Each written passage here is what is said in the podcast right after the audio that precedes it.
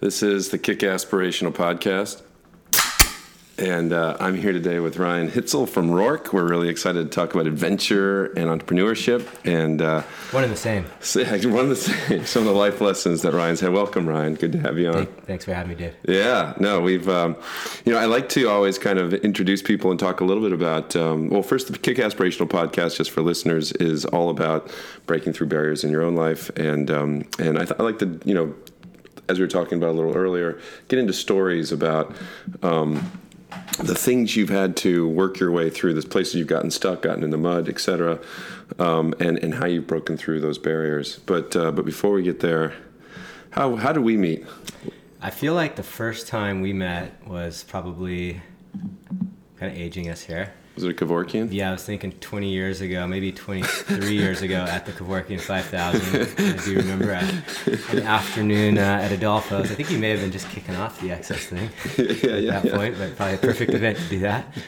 Um, but yeah, no, I think that was probably the first experience we had. But um, obviously surfing and in the water and Yeah. living in the same town.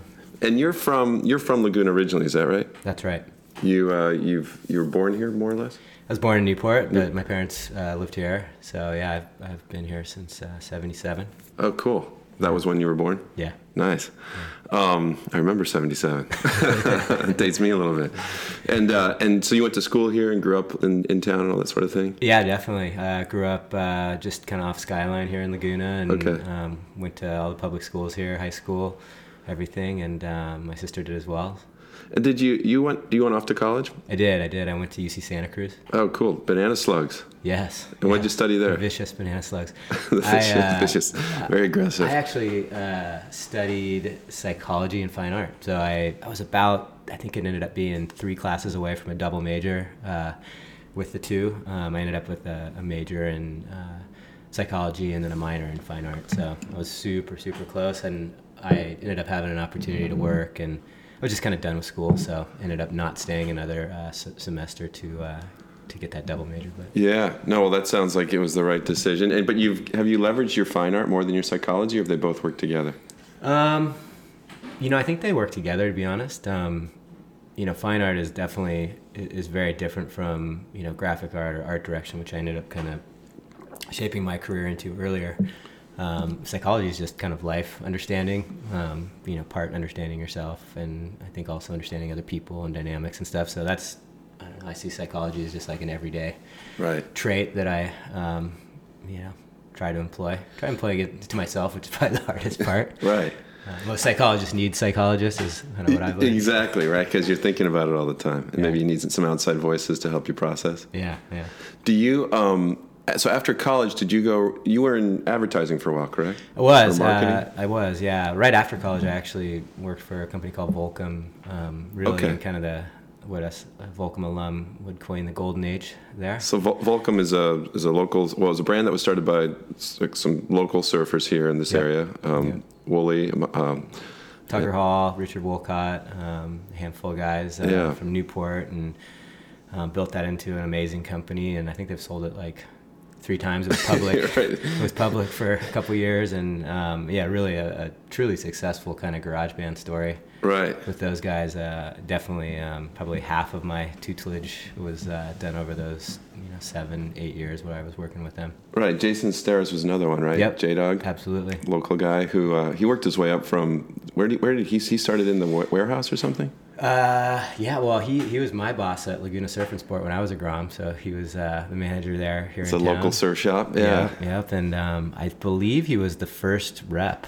Uh, Okay. For the whole state, I'm not sure. He may have probably was working in the warehouse too at, Okay. at that time, but I've um, just heard story. I mean, I, I don't really know. Just he, he started at the bottom, yeah, Yeah. And, and made it all the way up to uh, CEO. CEO. Yeah, Nice. That's a that's a great success story too. absolutely, yeah. Yeah. And so um so you were at Volcom. How long were you at Volcom? Um, I was doing uh, artwork and freelance stuff through high school for about three, four years, and then went, to, went away to school and did some projects for a couple years, and then I worked in house for about five years. So this must have been like '99 through 2004. So you're doing a lot of the art direction or art art, art supporting art, Design. art design. Yeah, design, art direction. Um, built the first store. Uh, you know, at that time it was it was a pretty big company. It was you know definitely maybe 150, 200 million dollar company. But it still operated pretty small. So Right. um, you know, it was it was uh, it was a great time. We kind of did everything. Uh, our little art department was was pretty mighty, all, th- all three of us. Uh, And pretty creative, right? I mean, you guys were doing some pretty break. I mean, part of the reason that Volcom grew so fast is you were doing you're doing things differently. absolutely, yeah. I think that was there was always kind of a guide rail there at Volcom um, as to what you know what what Volcom would do in any situation, right? So, Right. And it was always different. It was always kind of anti-establishment. Um, so if you just followed that guideline, you could kind of find your way through A lot of punk rock and uh, punk rock, pink hair. Yeah. uh, it was fun, fun times. What were the what were if you don't mind me asking this about Volcom because I was I asked, asked Mike Carter this about electric too. Yeah. Um, I was in Italy. I can't remember exactly. Maybe Milan, and I saw a guy walking with an electric T-shirt on that said F, and then it had the electric symbol, and Yeah. then CK. Yeah, yeah, yeah. And I asked. I, mean, I love the T-shirt. I thought it was really kind of expressive and fun. Um, and of course, you know that that that word means different things to different people in different places. And in the U.S., maybe you know, fuck is a little bit more offensive. Where Yeah. like in Australia, it's just a it's it's, Yeah, it's an adjective that everybody uses all the time. Um, in Italy, I think they it's because it's a second language doesn't mean much at all. I mean, it's it's funny or interesting. yeah. What were the one of the questions I asked Mike was I said, you know, I saw that T-shirt. He said, yeah, you know, we only gave that away. You couldn't buy it, and it was like it was this one of the most requested items they ever had. And so my question to him was, what was what are some of the lines that you had to balance? Like what was over the line, what was too far, what wasn't far enough? Did you have that those kind of discussions or thoughts, or Yeah, how do you think about that? I mean, we even have them at work today. Yeah. Um, but yeah, back at Volcom, there was always a line, and I think the bigger your company gets, the harder that choice is. You know, Right. so when you're small and you're trying to make noise, and um, you can maybe you're speaking to a more limited audience, right? That that would understand that um, that T-shirt, and yes, think it's cool, but you're the people that you're offending, you don't really care about at all. Right. Right at that point Because they aren't your market at that point. they're not your market, and that's what makes you stand out. Is the you know the guy that guy or girl that wants to wear that shirt, Right. wearing it pridefully, and um, isn't worried about it offending anybody else, right? well, and, So, and maybe if the moms don't like it, the kids will want it more. perfect, and that you know, and I think you know, not to get too far into electric and Volcom, but um, I think both those companies were kind of founded upon similar principles of being different and um, trying to go a different direction, a less corporate direction, because at that Right. point, you know, in the early, uh, I guess it would be kind of mid '90s, late '90s, early 2000s, there was you know corporate. The corporate surf industry definitely was in control of the marketplace Right. without um, you know any any real upstarts. So you had to be different, you know. And some of the big ones had be, become more mainstream at that point. Yeah, absolutely. So you ended up leaving Volcom, and then is that when you went into advertising?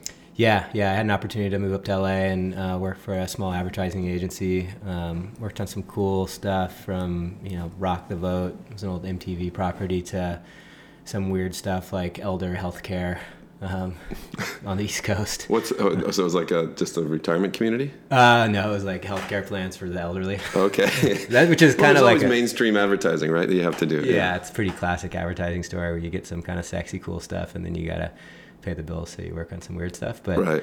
um, yeah, I had opportunity to be an art director, which you know I, I really wanted to kind of expand um, myself and, and what I could do. I definitely learned a ton working in uh, in that in surf industry and, and at Volcom, and I was kind of ready to move too. You know, Hmm. I'd obviously gone to school in Santa Cruz and grew up in Laguna, and I was back in Laguna, and I think at that point I, had, I was living up in Long Beach actually, and you know I think you know I was 23, something like that, Right. 24, and I was kind of just ready to get out and uh, and just see the world in a different way. Right. So you were. You, it's. You, you wanted to travel a little bit, see see, see something new. Yeah, and I, you know, and I, my travel bug was lit at a pretty early age, you know, with my family, and then, you know, getting out of high school, did the kind of classic trip to Europe at 18 um, for three months on 50 bucks a day, Right. selling surfboards and trying to get Making to Eastern, work. yeah, trying to get to Eastern Europe for the 35 cent beers. um, that was our, our whole mission. Uh, but, Did you have a Eurail pass? Oh yeah. Yeah, yeah. Yeah, the Eurail pass. Um, so yeah, yeah, I think it. I think it was, you know, part of desire, like I said, to get, you know, further my professional career and and go to a bigger place and work on bigger projects and just kind of find what my ceiling was, and then on the personal side, you know, live in LA, experience, you know, the music and the scene there that that I was into, and and um, I was always even I think growing up in Laguna, like I was one of the kids that kind of got out and was doing different stuff. Right. Uh, whether that be travel, not not necessarily everybody travels in Laguna. Sure. It's kind of a thing. But I was going to kind of weirder places probably, Like, not just you know Indo, but I'd go like I think one one year I did Europe for three months and flew from Prague to Bali Oh wow. which was pretty interesting uh, for a boat trip and met all the boys. So I was kind of I was always kind of on a different path. I think. Yeah. How long were you in Prague?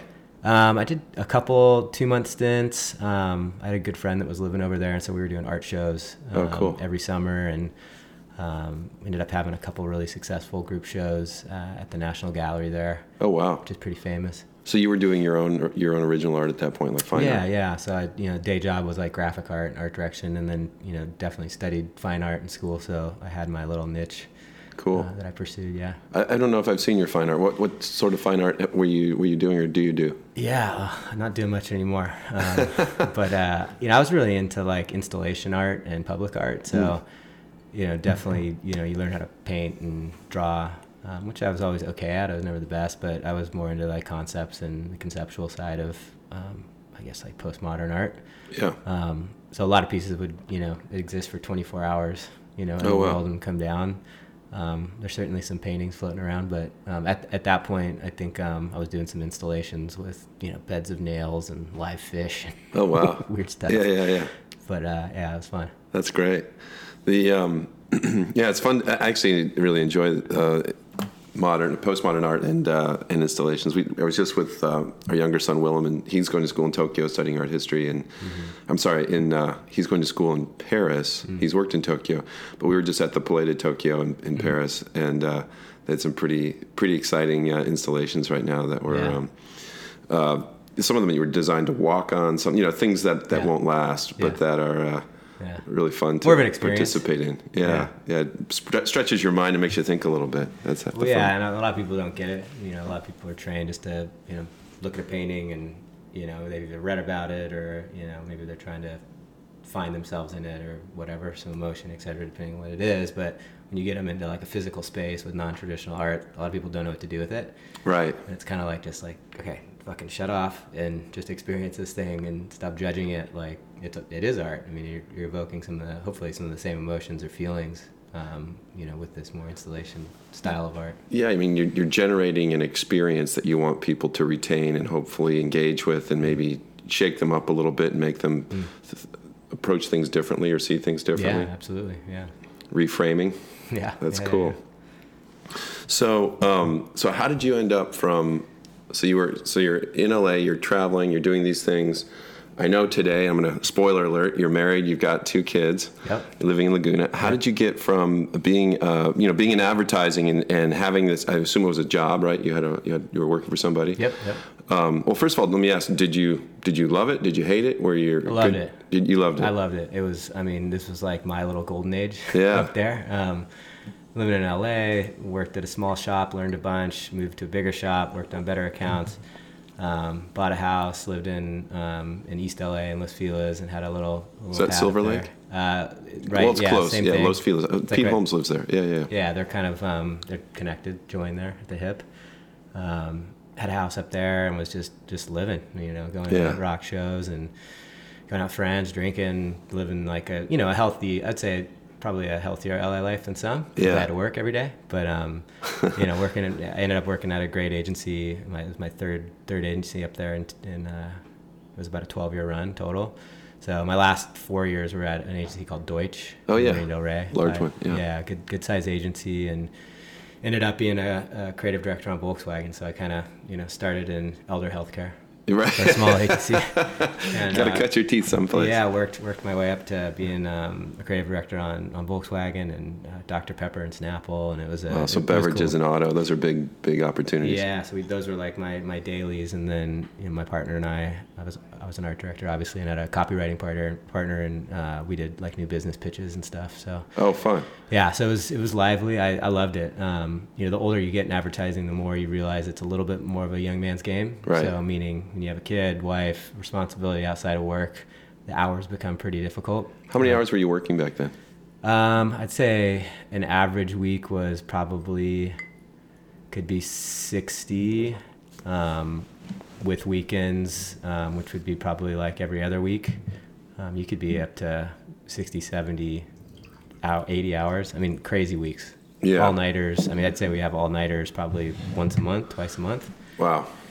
You got to pitch the next day, and you got to You figure get it a out. pitch, and you're just, you know, uh, when you're on the creative team, you're kind of like at the bottom of the mountain. So the snowball starts at the top and then kind of lands on you, and you know, you're doing work for a client. You know, you're being paid millions and millions of dollars as an agency, and you got to get it right and Getting changes. changes, revisions, better work, and especially when you know Volkswagen is, you know, there's probably three or four brands that are looked at as, you know, traditionally like the best brands in the world to work for as far as advertising goes. Volkswagen, uh, Nike, Apple, Yeah. usually top the list. I think it's probably changing now. This was go back dating, you know, ten years, but um, yeah, I mean, it's, it's intense. It's intense. The stakes are high, and these, you know, these companies are spending, like I said, millions of dollars on productions of ads and more with the media placement, and it's coming down to a couple a couple dudes in an office writing at three in the morning, trying to find out, you know, figure out the best idea they can to sell product and sell the brand. So. Right. And tell the brand story in a way that engages consumers. Yeah, totally. And I, you know, I always talk about it like I think advertisers, creatives um, that take it seriously. You know, you're re- especially working for a great brand. You're like a custodian. You know, it's, Right. not, it's not your brand. Right. You know, it's someone else's brand, but you've been entrusted to perpetuate whatever the brand's supposed to be, and and usually sell product too. So you're kind of like this custodian that Because this isn't a fine art installation in a museum. You're actually trying to be productive. At, I mean, you're trying to sell Well- something at the end of it, right? Totally, and and I mean, I think that's the there's like an art and science to everything, and you know, part of the art is to you know be free and be yourself and, and inject you know your life experience into things, into ideas, but at the same time, not letting that overwhelm what the final product is because it's got to connect and it's got to sell, and it's it's again, you're not the brand, right? Yeah, absolutely. Well, it's, it's I mean, to me, I, the thing I love about advertising done well, and I think in Mad Men, you know, Don Draper kind of epitomizes this in a way. Yeah. You know, it, it is its own form of art. It's it's an applied art, mm-hmm. and there's a pro, there's a productive element that needs to happen for it to be successful at the end. But when it's done really well, versus like you know uh, Sterling, what's his name? Roger Sterling will say, you know, 99 cents. That's that's that's great advertising, Yeah, which yeah. you know makes uh, gives Don the hives. Yeah. But um, you know, when it's when it's done well, when it's beautiful and it's inspiring and um, it's, it's aspirational maybe, and it and it connects to a brand in an emotional way. I mean, that's where I think lifestyle brands have really stood out versus you know elder care or whatever. right? Where, where I mean, nothing wrong with it, Yeah, but yeah, yeah. it's it's a commodity that effectively that you're trying to have some uniqueness around, but it's. Right. It's you know There's it's, it's definitely meat more and teeth. potatoes. It's not uh, it's not fine. It's not fine cuisine. anything that, that you know i you got to respect product i think you look at Sure. brands like apple and they've they've it's a product based brand right, um, it, now it's become a culture so right. that's allowed them to you know take marketing that's really centered about a product that makes your life better um, and turn that into like a cultural phenomenon which intersects with lifestyle right Right. It becomes transformational to our culture. right like you take like a brand like Dyson say which Yep. is a great product and they're very product centric and I wouldn't call it a culture surrounding Dyson but Right. they do product centric you know marketing advertising and it works really well for them Apple obviously Yeah, I mean, isn't Dyson selling elegance? Yeah. I mean, to me, like when you're going using one of their hand dryers in a bathroom, or Mm-hmm. which I look for now because they're my favorite hand dryer, or maybe they have like their vacuums. Mm-hmm. You know, we have one of their little vacuums that you can, you know, for household work. right and that's what their product is that's part of their guidelines probably is is turning the appliance into art in Right. I think I've, I think I've studied it before Have it, have it work better. I mean, uniquely better, better, but better. also have it be this elegant design that makes you want to pick it up, use it, touch it. Yeah, yeah. That's cool. So there's all these different routes and The one, one thing I was gonna sorry to go backwards a little Yeah, bit. yeah, one sorry. thing I loved about Mad Men was, and it definitely you know Draper took it to the you know nth degree, but Right. the other part of the art of advertising, which I think they they accurately portrayed, was you know there's the work and then there's the pitch. Hmm. So like if you have great work and you don't know how to pitch it, you can fail nine times out of Because ten. the client still has to accept it, right? They have to approve it. Yeah, yeah, and if you know, you can often tap dance around a really shitty idea and sell it, which is not good, but it can be done. Um, but yeah, that that process is um, that's something I actually I- I've taken a lot of that um, and and tried to kind of integrate you know what I had learned from some really good pitchmen and advertise to to sell ideas and to sell brands, and I think that's a big part of. of Well, what that process? How Yeah. is how does that pitch? How, how does a great pitch? What's the structure of a great pitch? Oh, jeez. I wasn't prepared to answer that. Sorry. Um, uh, well, I mean, I think at the at the center of any great pitch is a great idea. yeah. Um, so you, you got to start there. You can never you can never gloss over that. Um, but I think you know being prepared, understanding um, the mindset of your client or whoever you're pitching and what they're looking for and how that connects to who you are. Obviously, if there's no connection between that, you probably shouldn't be pitching them. You got to find those ends. Sure. Um, I think being supremely confident um, in your idea um, and and what you're pitching is is essential. Um, but at the same time, I think I think that's where you see different um, nuances of pitch. Like, I, I I've been told I'm pretty humble in life, and um, you know I think some of the, sometimes with me like that confidence part is something that I struggle with, which I know maybe we'll talk about later. But I think for me, Ryan, humility, everybody knows you're a fraud. No, no, that's on, I joke about that a lot. That you know, I'm always worried that people are going to figure out I'm a fraud, which I think is a common. You know, fine line, if you yeah. have humility, you figure out pretty quickly. uh, Yeah. You know that we're all struggling with Well, that. and, Yeah. and I, like, and I at this point, I you know I accept that um, I'm kind of a humble person, and I and that's me. you And are. So that's yeah. part of You're understated for sure. that is yeah. part of my deal, and I don't think that that's a, um, a weakness within some other people. It might be, but um, so I don't really shy away from that. But I do think you know confidence in your idea, you know, can hold hands with humility at the same time, Right. um, and, and and ego, etc. So. Um, yeah, I don't know. I've never put. I've never. I've never really thought about the art of the whole pitch and one by one steps. But Yeah, no, I mean, I've, I've pitched a lot of ideas, and I do it to different audiences. Sometimes it's a it's a small group of, you know, maybe executives that I'm trying to Yeah. get to buy an, uh, Yeah, to an idea. Sometimes it's an auditorium of you know ten thousand people. yeah, yeah, I mean, to me, it comes down to you know, first of all, understanding who your audience is and what they're trying to accomplish. What's Yeah. the problem they're trying to solve, or what's the uniqueness they're trying to find. Mm-hmm. And then you know, for me, it comes down to I I love the structure of a TED Talk because it's really simple, right? It's like here's the big idea, Yeah. here's the three proof points, yep, um, and so when you identify the problem or the you know, Mm-hmm. and this kind of you put the hypothesis together in the opening Mm-hmm. salvo, and then you support it with three great stories that are memorable and connect to somebody's emotions. Mm-hmm. Yep. Tends to be something that people engage around. Yeah. Um, and you get conversation, you get feedback. Maybe they don't like pieces of and parts of it, Yeah. but generally, if you've thought through the whole concept, I think to your point, um, and you've got a strong idea. Yeah. when you approach it with confidence, you tell some compelling stories. yeah. If unless they're they're non-human, they tend to engage. Right? Well, yeah, and I mean, it's you know, it's, it's like telling it is telling a story, right? It's like you know, at some point you need to kind of punctuate it by selling the dream and what what what the product is if it's not real, Right. You know, in, in five years or tomorrow. Um, so I think I think it's all part of it. I, a guy I used to work with, um, you know, had a had a way of thinking about. Um, not necessarily the art of pitch, but how you tailor things for different people. And his his way to talk about it was like, hey, look, if you're meeting if you're meeting with the CEO or you're meeting with a say you're meeting with the CFO, and you need to have a conversation about something, you need to bring like two boxes of files and paperwork, um, your computer, Excel sheet ready to go. Yeah. You're gonna have a conversation. You're gonna have um, a meeting with your marketing director. You're Right. Probably gonna ask them to go get a drink at Right. the bar, pull out a napkin, uh, find a pen from the waitress or bartender, Right. and scribble out some notes. Right. Um, you know, so I think like each personality type has a way of communicating. So if you if you drag in the files to the marketing guy in Excel sheet, he's just gonna be like, "What the fuck are you talking about, dude? Like, Right, I right. don't- I don't trust you. Right. Shut up." But um, you know, drag him out to a bar, and um, so anyway, I guess it's just a there is a way to, you know, all the way down to that detailed level. To just, I mean, it's really just about connecting with people. I don't think it's anything like Well, it's- It's, understanding your audience, right? When you're Yeah. saying when, when you're meeting with this, for example, I used to sell large technology projects when I was in consulting, and the, you know, a lot of times you end up with not only the CIO or the CTO, but also the chief information officer, chief technology officer, Mm-hmm. but also the CFO, right, or the CEO if it's big enough, because they're not just wondering about what the technology solution is; they want to know where's the return on investment. Yeah. And so for some of those meetings, you got to come with your pencil and your, you know, you, you, got to have that pencil sharp, and you got to Totally. be show, you really prepared to sell the entire solution Yeah. to show the return on investment. Yeah. Um, sometimes you're just coming in with, you know, if it's this you with the CTO or somebody, you're, you're coming in with like some cool new shit that you want to really, Yeah. you know, that's going to wow them. Yeah, yeah, yeah. Um, particularly around a, you know, some problem they're having. We, we used to say when I was in, in consulting, we'd say, look, in the first 30 minutes your meet, of of your first meeting, Yeah.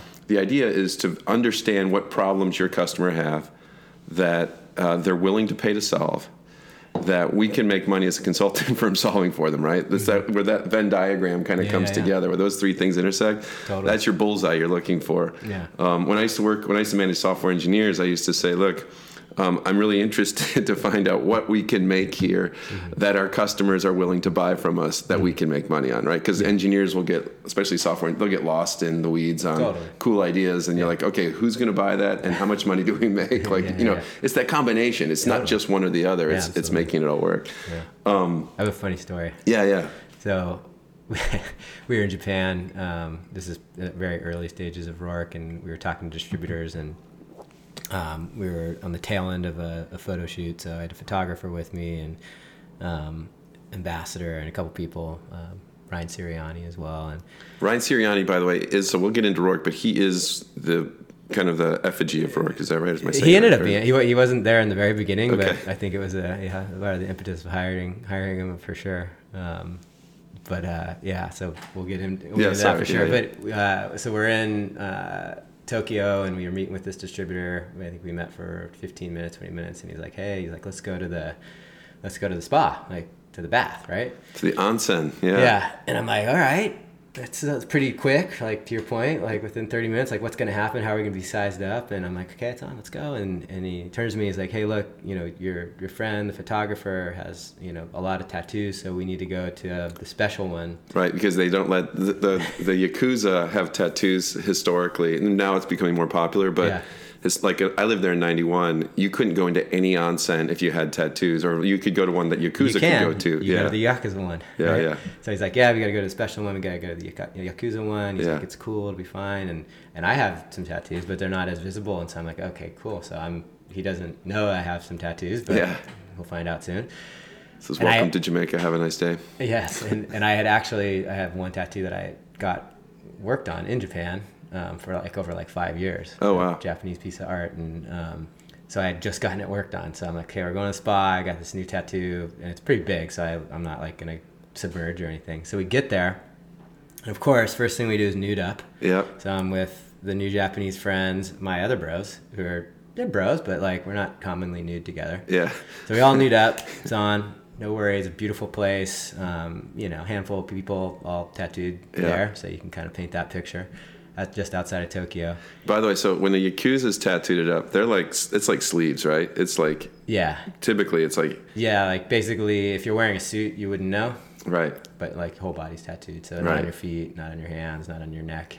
right. But it's like from your where your shirt sleeve would end all the way up your arm, back. I mean, they're pretty tattooed up a lot yeah, of times. Totally.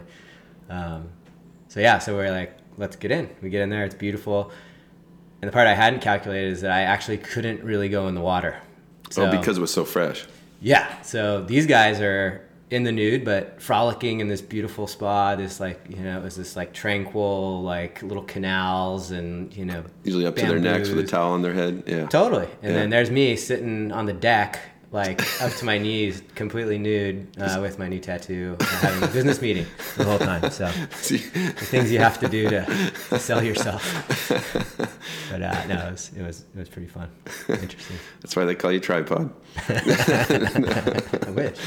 No, that's great. So, um, yeah, and I mean that's the thing is, is when you're in a culture, sometimes you don't always, you know, there's the unforeseen, right? The uh, the experiences that you're not expecting that Yeah. That And- surprise and, and also kind of force you to work through something that maybe you hadn't hadn't thought about. Totally, yeah, yeah, and I mean, you, you you learn that traveling, right? That you need to kind of accept, you know, Improvise. yeah. improvise and accept the cultures that you're you know working within and, and, and a part of and the people that don't are the ones that have bad experiences that you know once you start to open yourself up and you know start doing things that maybe you've never done or you really don't want to do whether that's eating or drinking or Right. meeting up at the yakuza spa um, you got to do those things you know otherwise you're you're not really engaged with with um, the task at hand and the culture, right? I mean, I experiencing think life. it's look, you're making an emotion. Usually, you're making an emotional connection with people, and you're trying to engage the culture. Otherwise, why travel, or why do business over there, or why do whatever it is you're trying to accomplish, venture, etc. yeah Um, my my simple theory is always say yes, yeah and sometimes it's yes and. Mm-hmm. Like yes, I will eat that sheep's head, and maybe not the entire thing with you, right? I'll eat pieces and parts. Um, but I think it's it's uh, it's it's figuring out the yes and rather than no or excuse me or or yes but. I hate that. Like yes, I agree, but which means no. Yeah. Um, It's always figuring out how to say yes. Uh, by the way, Ryan and I are having some festive beverages, some festive uh, XS drinks here. He's having the extra burn from Japan, mixed berry blast. I'm having a root beer. There may be some additional vitamins added, vitamin V, this morning to keep us loose and engaged. Um, so, so you were so you're in Silver Lake. You're single at the time. Yeah. How'd you meet? How'd you meet Diane, your wife? Uh, on a job. Yeah. Really? So we were. Uh, I can't remember what we were making. Making a commercial, and uh, I think it was actually one of the. It was uh, the second phase of healthcare. Um, a job that we were doing for some brand, I think HealthNet or something, and so we were at the production company that she worked at, and we needed help on a voiceover, and I had seen her kind of like lurking around. You know, she's a she was she a lurker? She's kind of a lurker, kind of like me.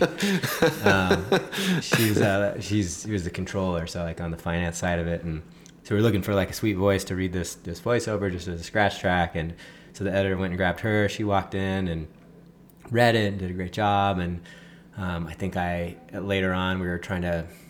I think I needed like a national monument in Germany for some other pitch we were working. I have no idea why, and she like came out and she came up with like five different monuments with pictures and um, you know, she put all this effort in to help us, and and then we just finished the job, and it was kind of it was kind of over, and you know, I'd kind of thought about it, and I remember looking at her her her hand, and there was no wedding ring, and I'm like, oh, cool, so she's not married, like right on, and. uh about two weeks later, the editor invited me to go to an arcade fire show at the Hollywood Bowl. Oh, cool. And so I'm like, yeah, I'm in. Let's get, yeah, so meet you there. So I go, and little did I know that he was actually taking her on a date. For, not a date, like he liked her and Yeah, they yeah. worked together. So she came along, but he was kind of like trying Casual to figure out ways, yeah, yeah, Yeah. to, to make that happen. And, and I strolled in and was like, yep, it's on.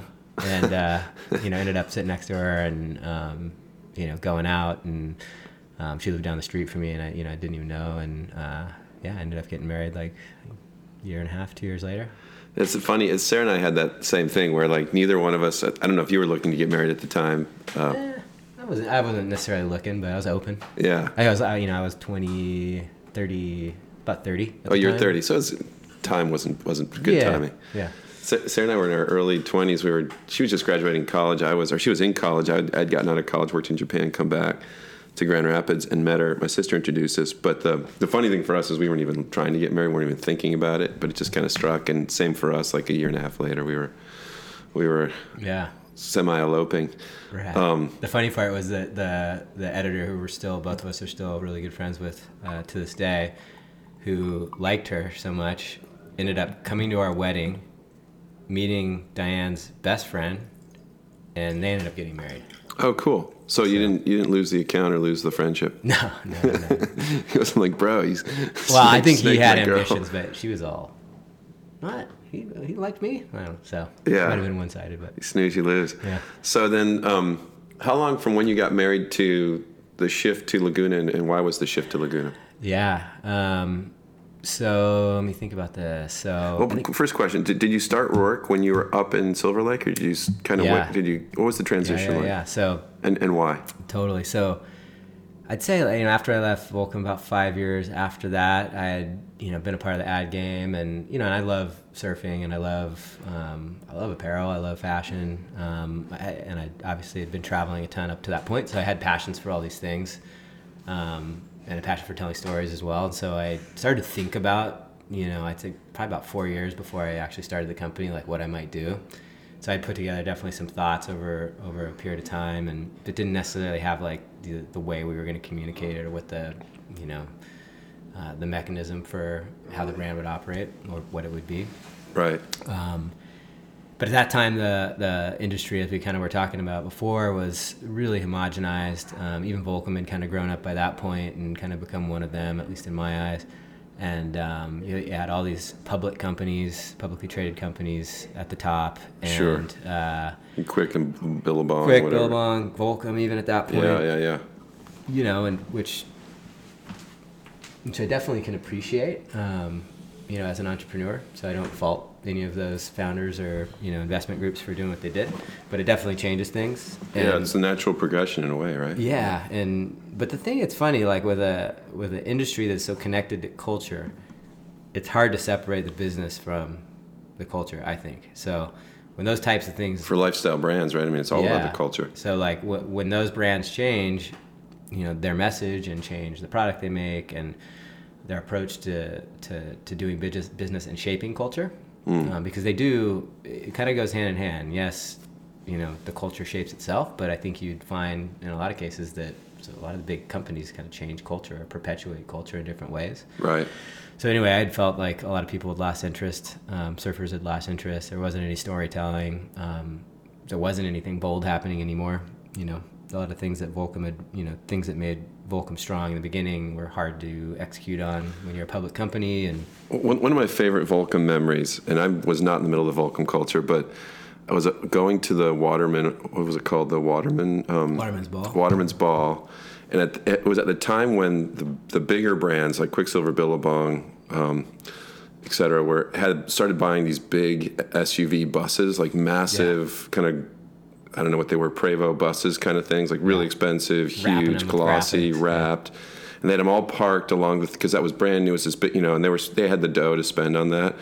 And the Volcom team shows up in like what I can only explain is like a vintage 70s Scooby Doo RV that just had the Volcom stone on the side. And I think you guys literally, I don't know if you were on it, but literally it got driven like right up into the entrance Yeah. and just everybody just got out and left it. Yeah. Almost like Fast Times at Ridgemont High. Yeah. I mean, it was like that's where it that's where it started. totally.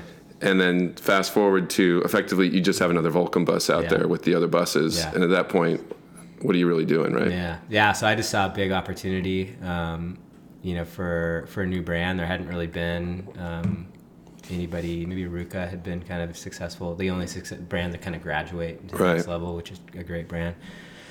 And so I saw that whole um, the the world was changing, consumerism was changing. Um, this is 2009 ish. Yeah. So people were just really starting to buy online. Right. Uh, so the dot com thing was was starting to take off.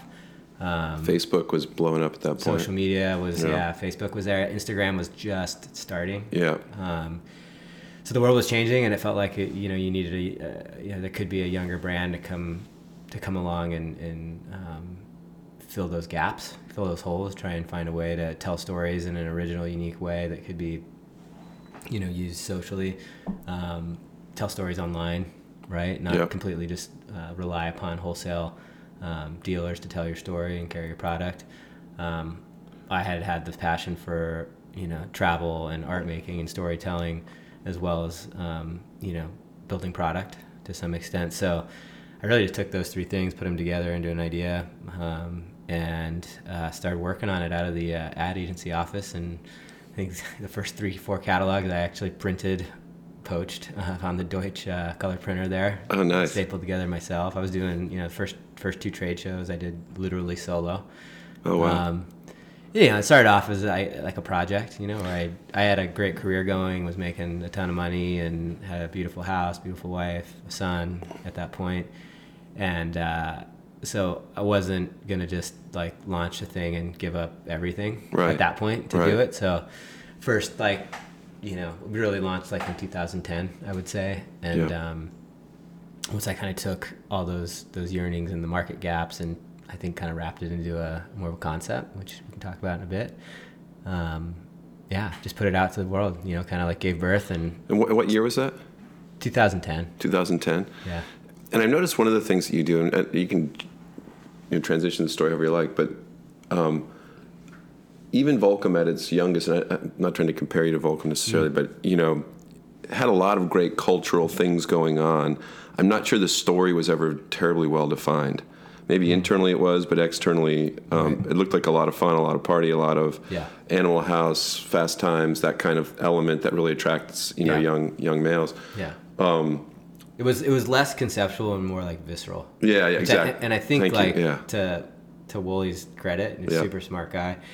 He knew what he was doing. Yep. So I think he felt that that chaos and that like unbridled, authentic, just the exploration of the idea. Yeah. Yeah, it was. That's how that it, it kind of formed, and people just kind of took it into their own hands. And I mean, if there was social media back when those guys started, it would have. I mean, it would have been nuts. Nuts. Yeah, yeah, yeah. Right? Because that that brand was like, you know, if you were in, you were in. That was all the. Well, to your point, it was visceral. I mean, Yeah. I remember one of the one of the trade shows, one of the uh, what they used to be called the. Um, ASR. Or, yeah, yeah, yeah. Um, ASR. Uh, what's ASR stand for? A- Action Sports. Action Sports Retailer. Retailer. Yeah, yeah. So it was, one of the Action Sports Retailer was an Animal House theme for Volcom, Yeah. and they just had like empty beer cans and pizza boxes on the floor, and it was like Yeah. so legit. Like you walked in, you're like, I think I can smell my old frat house in here. Yeah. Um, Yeah. It was it was it was There was remarkable. a theme for every trade show. That was Right. like one of the things I worked on. Yeah, there's some classics. Yeah, really, really fun. It inspired a lot of things we did with XS because we had some big shows we did, did with our distributors. And we always had themes different than than Volcom's, but we do like Life Aquatic or Mm-hmm. Yeah. different things like that. Well, fun. I mean, you can't deny fun. Right. Like fun is fun. Don't And- fight the fun, as Pat Parnell says. Yeah. Yeah. And uh, so if you can manage to have fun and, and encourage people to just smile and wear a banana suit to a trade show or something, yeah, yeah. like, it's just it's guaranteed. You will engage. Yeah. Yeah. Especially if you if you do it in a way that engages the market you're trying to reach. Right. Yeah. And then I think you know authenticity is the most important thing Right. to couple with that. But um, So, so you guys have always. I guess the thing that I saw different with Roark, and I remember, I, I don't remember exactly what the first my first engagement was, but you've always told these deep brand stories, um, and you've done it through not only social, but you've done some. You do a big printed book. Yeah. Uh, how many times a year? uh, twice a year. Twice a year, and that's usually tied to um, to an adventure. So maybe tell us a little bit about Roark and kind of the story you're telling as a brand. I think that's really important, and um, and how you tell it.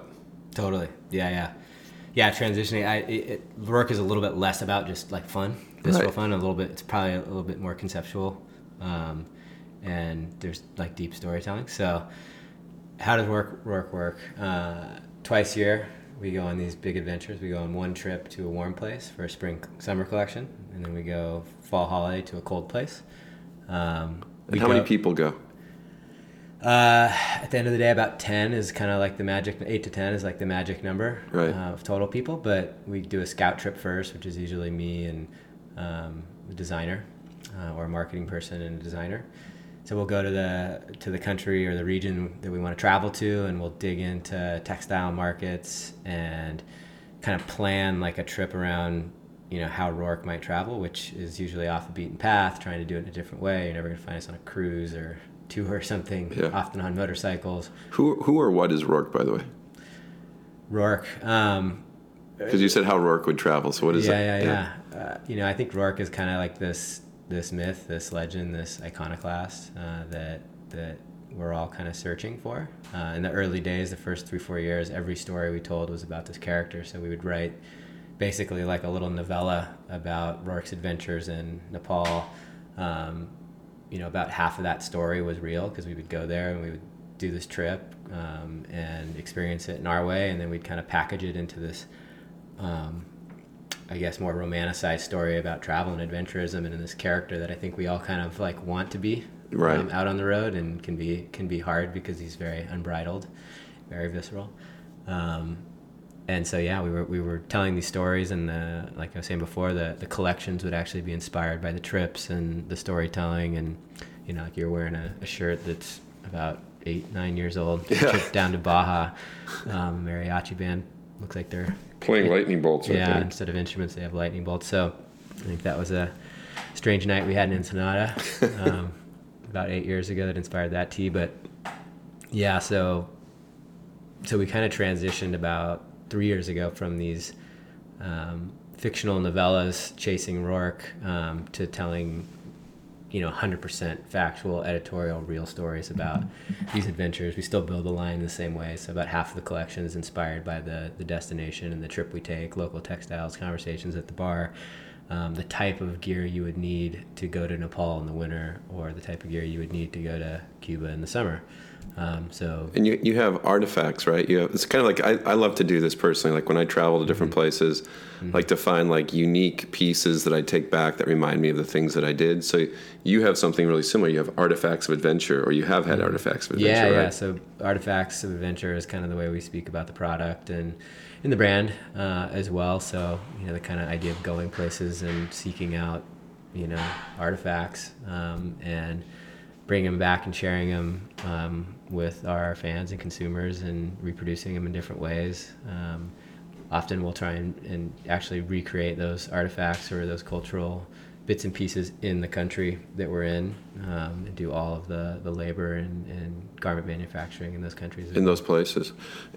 What's the? Do you have a short list of the places you've gone, or not a I short did- list? Do you have a did- list of places you've yeah, gone? I wrote. I wrote. I got like to 12, 13 here. I wrote them down. so they're not in order, but we've you know we've done road trips. Um, the first one was a road trip from Big Sur to the Mexican border, and we did a trip to Baja. Um, we did a trip to Tokyo, Bali, India, Vancouver Island, Nepal, Vietnam, Cuba, Iceland, Hong Kong, Scotland, Senegal.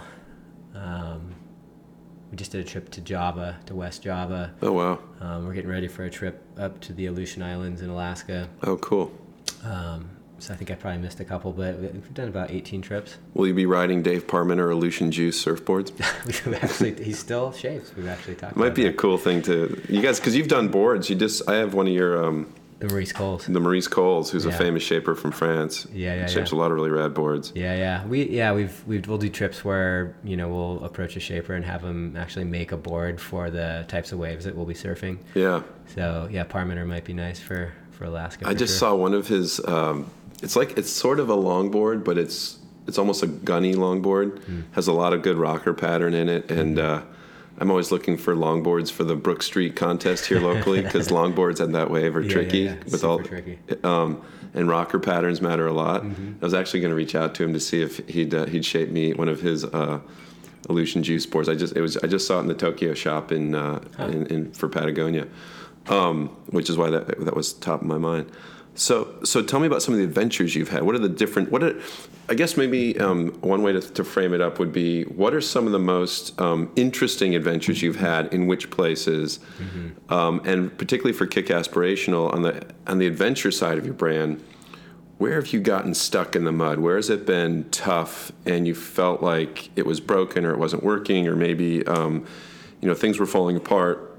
And then how did you break through that barrier and make it work? Because I think those are to me, you know, it's like when I've gone on a lot of sailing trips in my life and or boat trips and it always seems like the worst things, the worst parts of the day you know the worst storms et cetera are what you remember the most like the Yeah. time that everybody threw up on some you know crossing or whatever it is um, what were some of the the hard parts Yeah. and how'd you break through I could probably point something out on every trip, to be honest. Um, these are pretty I'll- exotic locations where it's not uh, it's, this isn't the four seasons uh, tour group right no, no, I'll, I'll try and simplify it too. by the way how do you travel do you guys travel coach do you go Oh. uh, business class No, no, no. We're coach all the way. We're, we're with the chickens, if possible. Um, yeah, no, I think that, I mean that's an important part of it, right? Yeah. I think, you know, I've I've always strived for us to, you know, part of it is a photo shoot, right? So there's like there's a job happening. We're going to these places, we're unearthing things, we're bringing bringing them back, we're building product, and then we take all of our athletes, ambassadors, photographer, filmer, back and create content and have this bigger bigger journey, right? almost national geographic like right i mean way Yeah, but you have to like, you know, we have our own secret formula. So, you know, without giving it all up, I mean, the, the biggest part of it is to, you can't stay in nice hotels. You can't only travel in, you know, motor coaches or cars. Like, you have to get into it and you have to smell it. You have to ride an enfield or a knees up. defender or whatever You have to. Yeah. Otherwise, you're just in an air conditioned Resort. pod. Yeah. You know, traveling through a space. Right. Like we don't want to travel through it. We want to be in it, Right. amongst it. Um, you know, good, bad, or ugly. right So that that's always part of it. You know, and and and try. We always you know structure these trips to where it doesn't feel like a photo shoot or anything. There's people with cameras and and and um, and and yes, it's being documented, but it's you know we approach it like it's a documentary, more Right. Like like Nat Geo. So we go do our thing and um, try and get ourselves into a, an itinerary that would, we think is interesting, but um, can always kind of you know take shape in different ways once you're there. Um, so I mean, I, when I think back to you know trials and tribulations, um, I'll try and note a couple here that were kind of interesting. That some are related. They all kind of always, for me, come back to what what the fuck are we doing? Yeah, how is with this company? What the fuck are we doing? Yeah, you know, testing our limits. Uh, Iceland looked like it was pretty brutal. Iceland was brutal, but not dangerous. Okay. So Iceland was one of my favorite. It probably still my favorite trip. You know, obviously Iceland in the last handful of years has been publicized. Yeah. Um, we had an opportunity to go with Chris Burkard. This is about six, seven. It was a really ago. famous uh, adventure photographer in in yeah. for Iceland, right? Yeah. Yeah, I mean globally, but definitely like cold places. So at that time, he had been there a handful, maybe five, six times, and so he had it pretty wired. But he hadn't fully established himself. Um, Iceland wasn't still wasn't on the grid uh, yet, but um, he took us there and kind of you know we planned this whole trip around you know you know our vision and his vision. But we went in the middle of winter, which means there's only five hours, six hours maybe of light a day um, brutally cold. It's one of the most volatile places as far as the landscape that I've ever been to um, in, in, beautiful ways, right? You right. could be in a blizzard in your Land Rover, um, off the grid. You got to check in with like you know the rangers, and then check out once you get through this six-hour drive, um, and then come around a corner from this blizzard into a fjord that's like 60 degrees, moss everywhere, pixies you know, coming out of the caves, and you, know, you can like smell the Vikings, right? Yeah. And, uh, and, and it's just a whole different. I mean, we're talking within like three miles. Wow. So, so you just, go from blizzard to yeah. spring conditions almost. Totally, and that's yeah. just the way Iceland is. The way the fjords work. That's where all the, the Vikings and pirates would go there back in the day and frolic. Um, the fjords just have different eco. It's a different ecosystem. Just the right. way the the jet stream goes over Iceland in a different way um, and touches different points of it and so very volatile place, very dark. I mean, when you talk about like isolation and in really tough conditions for traveling, um, it, it, doesn't get a whole lot harder, um, but it rewards you with this like rad sense of spirituality, and um, you can see it like in, in the Icelandic people. There's not yeah. that many people there, right? It was like 250,000 people or something. Sure. Very few people, but they're very spiritual. Like you look at like you know a lot of the artists musicians that have come out of Iceland and they're all Bjork very, yeah. yeah they're, they're very kind of like isolated sensibilities to their music and very you know there's a mystique that it's hard to find anywhere else but it's very like self-reliant I guess. Um, what's the spiritual element that we talk about that sometimes in this podcast. What what kind of spirit like you mean like in a broader sense like a cosmic mm-hmm. spirituality or what, what do you yeah. what do you think no, a- absolutely. I mean I think you, you travel all these different places in the world, and spirituality is defined in so many different ways. Right. Um, religion in some cases, um, nature in others. Uh, sometimes religion and nature is kind of one. Right. Um, but in Iceland, I mean, I think it probably kind of goes that direction where you're such a small blip in this very volatile, it feels expansive place. It's very harsh. And so I, I just found spirituality to be this this convergence of this big landscape and this big nature right and you no so, one else no other humans no reliance anywhere else but your relationship like with the moment in this place because you're not like you said they're they were these people have been isolated on this rock on this mm-hmm. island. It's not, I shouldn't say rock, but in this volcanic island yeah. for for a long time, mm-hmm. um, for hundreds of years. Yeah um, maybe over a thousand years, yeah. and uh, and it's a place with all these extreme conditions where you really you're immersed in a way in the violence of nature, but mm-hmm. also the beauty of nature, mm-hmm.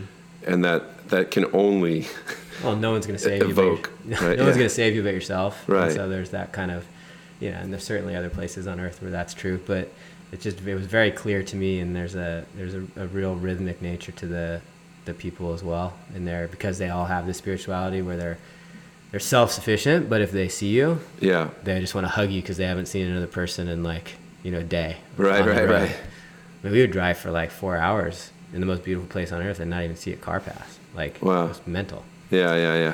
So yeah it just, it, that trip definitely you know pushed us um, you know a couple sketchy driving situations surfing in you know 47 degree water. That's pretty cold you know, putting wetsuits on in a tent on the beach where the sand's frozen. Like, you know, there's some. It didn't feel like we were gonna die, but It was pretty cool, It's yeah. intense. I mean, you know, it's two hours to Reykjavik or something. So, Yeah.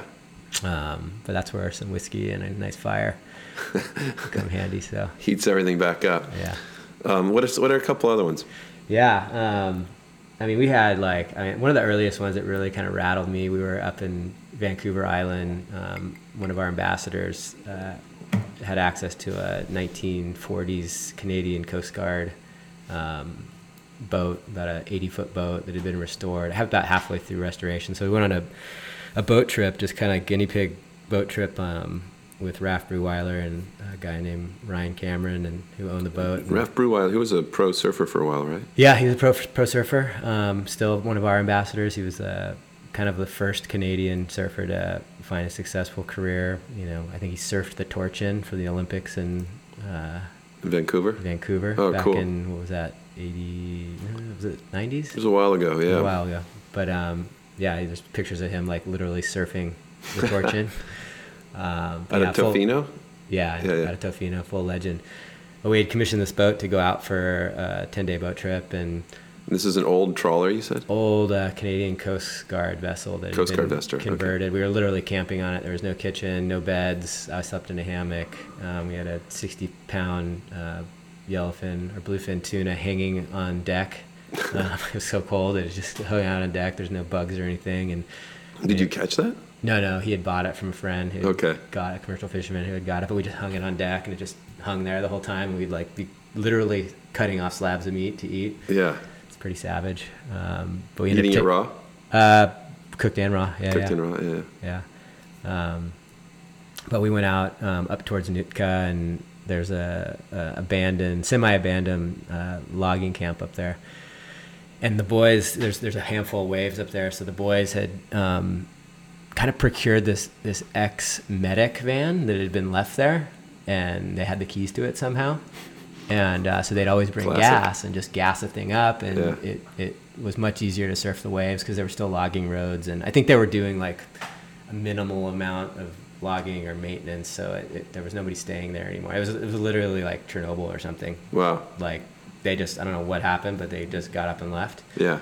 So it's pretty eerie, but we got the van. Um, Raph's a hunter, so you know it was, it was a real trip. We needed food, so we went grouse hunting on the way to, to surf, and we literally like had Raph up top, um, you know, on top of the van with a shotgun as we're driving through the hills of this this island out, you know. Two Looking for birds? looking for grouse to Yeah. shoot, and he's shooting birds from the roof as we're driving like 10 miles per hour we ended up going surfing, getting good waves. They went up again. I think Rod, we call him Rod, Ryan Sirianni, we Yeah. ended up on the roof with him and one of the other boys. And I think there was a bottle of whiskey. And we're like, at this point, this is where it just gets gets weird and Yeah. kind of, you know, I'm, not, I'm definitely not embarrassed to talk about it, but it gets like sketchy. So at one point, I think we are driving probably 15, 20 miles per hour on this road, like booking it. There's three guys on the roof of a van with a shotgun and a bottle of whiskey. Right. And I remember going around a corner, hitting a bump, and just hearing the the roof like cave in, like boom, and then silence for two seconds, and then boom. So these guys were like literally like bouncing off the roof with a shotgun and a bottle of whiskey in hand. What could possibly go wrong? What could go wrong? And you know, and you're in the moment, and you know, we're in the middle of nowhere, and it's eight great friends on the adventure of a lifetime. Yeah. And at one moment, I put my founder, CEO, whatever responsible person hat on. I was like, "All right, fucking stop this vehicle. What are we like? What are we doing? Right, right, are we right. like, oh, well, Vez, like, sorry, Vez is my nickname.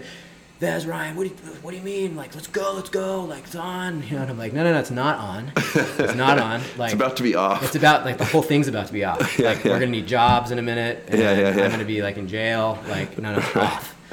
You know, and and that was like probably the first time where I I looked at what we were doing and I'm like, well, fuck, how far do we Push have this. to go to create something magical? And and what are the ingredients? Is it have to be whiskey and shotguns and you know hunting and right, right. in the wilderness. Like, what is it? And what's what's what's the level of danger? What's the level? What's of, the risk management you're willing to do? Right. Exactly. What it's exactly what it is. What is the risk management? And at the end of the day, we're selling t-shirts and denim and uh, right and whatnot. And um, but you know, it's it, and it's always tough because you know there is a form of packaged adventurism that's out there that works for some people, um, and then there's the other. Right. And unfortunately, um, we're on the other side of it. Um, so there's been a handful of, of, of, questions, you know, that have, have entered my mind. You know, we've we were up in Russia, uh, Teriberka, Russia. Um, is that near Kamchatka, kind of that? On it's the whole other side. So this okay. is like backside of Finland. Oh, okay, so you're over St. Petersburg side. North yeah. of St. Petersburg. Um, it's the high, uh, the highest um, or the, the, city that's most close to the Arctic Circle. It's just within the Arctic Circle. Okay. There. It's north of Murmansk, which is yeah, yeah. major nuclear uh, military base. It's where all the Russian nuclear the subs, are up there. Yeah, yeah, yeah, they're up there. And um, so we went up there searching for waves, and um, and we ended up in Teriberka in this little Airbnb. It was the only Airbnb in a in a town that you know that was I think thirty thousand strong back in the seventies. Um, it was the, the, the, most northern fishing village in Russia. Super successful. They ended up moving it in the 80s, and it was down to like 45 people. Oh wow! Um, just blown out buildings, like pretty much. I mean, almost destitute. Like one, um, one little grocery store that had all frozen goods and pretty wow. gnarly. Yeah. Kachak. So, so you're in you're in Russia. You're in northern Russia. You're up by the Arctic Circle. Yeah, yeah. And there's this big military presence there, and a town that's been defunct for about 50 years. And um, you know, we go out to to check the waves and decide to kind of suit up. And it's like a, I think it was like a mile hike in. And I don't know why, but our, our, we had a guide, and we decided to kind of pull over right next to this this military outfit because that was the trailhead, and they happened to be there. And he was a little sketched, but but not too much. And you know, you got to imagine about 50 um, Russian soldiers, handful of vehicles, a big giant flatbed with this like probably 60 foot wooden crate on the back, and then just like eight Americans roll in. Um, oh wow! Completely off the grid. Yeah. And uh, luckily, surfboards tend to be this weird form of diplomacy. Like beers and surfboards are two of the best forms of diplomacy right. I've seen. Um, and so they're kind of sizing us up, like, God, what are these guys doing here? Like, we're out in the middle of nowhere in the Russian tundra, and we've got this 60 foot crate crate on the back of a flatbed, and you know, what are these guys doing? And you know, so our, our guide is like, hey, look, everything's cool, just don't take any pictures. No pictures, just suit up. You know, you can give them a nod, whatever, but like, we're good, we're good. And we're like, I don't know if we're good. Didn't feel like we're good. Yeah. so we suit up. You know, we're all kind of like, it's kind of pensive and we're all quiet and they a couple guys walk over and the the, the Russian uh, military dudes and they start talking to us in Russian and kind of laughing. They're really jovial. They're not like they're definitely not like worried about anything. Right. And which is kind of a little bit unnerving. And um, we start to kind of get going and um, they stop us finally and they're like, hey, you know, what are you doing? Talk to the guide and tell them we're going surfing and they're always you know people are like when you're a place like that they're like what do you mean you're going surfing like it's you know it's like 35 degrees and right. like surfing like what you know they barely know what it is and um, they kind of nod and they kind of they say wait one second and so we're all kind of standing around in the cold in our suits like with backpacks like getting ready right. to walk down this trail and um, they start like milling around and like they were going to do something and um, we weren't. I wouldn't at that point. I wasn't like scared, but I was like, okay, well, what's happened? Something's gonna happen. Yeah. And they fucking open up this crate, and there's like a 60 foot surface to air missile in it. like not like an old like when you no, think no, of no, Russian like military, like oh, it's like a modern like, Stinger. It's all old and like green, like old weapons. It's like no, the thing was like orange and like very modern, red and like you know fins all over it, and like a, a modern like device. And they all start laughing and like they're very prideful about it. And you can hear some of the Amerikansky and all this stuff going on. So they literally were like let's hold these guys up so we can uncrate this surface to air missile and just show them what we're doing. Yeah yeah. Like because obviously they I, they weren't worried that we were you know anybody of, of consequence. And right. um, and so then of course like we're surfers right? So surfers are this is what we do yeah. right? Like we diffuse problems and we do what we want. Right so we start like kind of like laughing. Like I think like one of us kind of went up to one of the guys and kind of like slapped him on the back and like, like right on. Right. Yeah. And uh, and um, so we go, well, what's going on here? And um, one of the Russian guys goes over to our guide and tells him exactly what's going to happen in kind of broken English. Points out to the horizon, and there's like a, I don't know, a, massive destroyer out there, like 300 foot. Oh, you know, destroyer, like you couldn't even see it. It's gray, like on the horizon. He points to that, and he's all, tonight we're gonna shoot this, and that ship out there is gonna explode it in Whoa. the sky. he's like, we do this every day. Wow. Like, oh shit, cool. So it's a, it's, it's a ship that's doing anti-aircraft uh, or anti-missile kind of Yeah. maneuvers. yeah, totally. Wow. And so the tone was set for the trip, and um, we ended up having a great time. Again, very isolated and um, Yeah. hunkered down. But um, one night, we um, this is about four days later. One night, um, our guide gets a phone call. We're all like watching Goonies or something, some movie, and um, our guide uh, gets this phone call. He becomes very animated, and um, we're trying to listen, trying to figure out what he's saying. But he's speaking in Russian, but he's like crazy animated, and we're like, "Oh my god, what's going on with this? This is, this is wild." And uh, and then he starts speaking in English again. He's like, "Oh, we gotta go, we gotta go." And he's like, "Everybody, everybody, get your stuff, get your stuff." he's like, "We gotta go, we gotta go." And we're like watching Goonies or whatever, looking around, going, "What does he mean we gotta go? It's like eleven, it's like midnight." And we're like, Sergey, Sergey, what do you mean? He's like, we gotta go now. Get your stuff. Get everything. Yeah. I'm just going, fuck, they're coming after us. Right, right. Like here they come. And um, everybody kind of panics for for about I, mean, I don't know what Sergey was thinking. We were panicking for probably like five, ten seconds. And we're like, well, what do we do? Do we go out the back door? And he's like, what do you mean? He's like, no, the northern lights are out. The northern lights are out. Get your cameras. Let's go. Like, fuck, we thought you like. So you thought they, the Russians The were after you? Were he was coming. like he was motivating for the Northern Lights. Yeah. That's rad. Yeah. Are there polar bears that far north?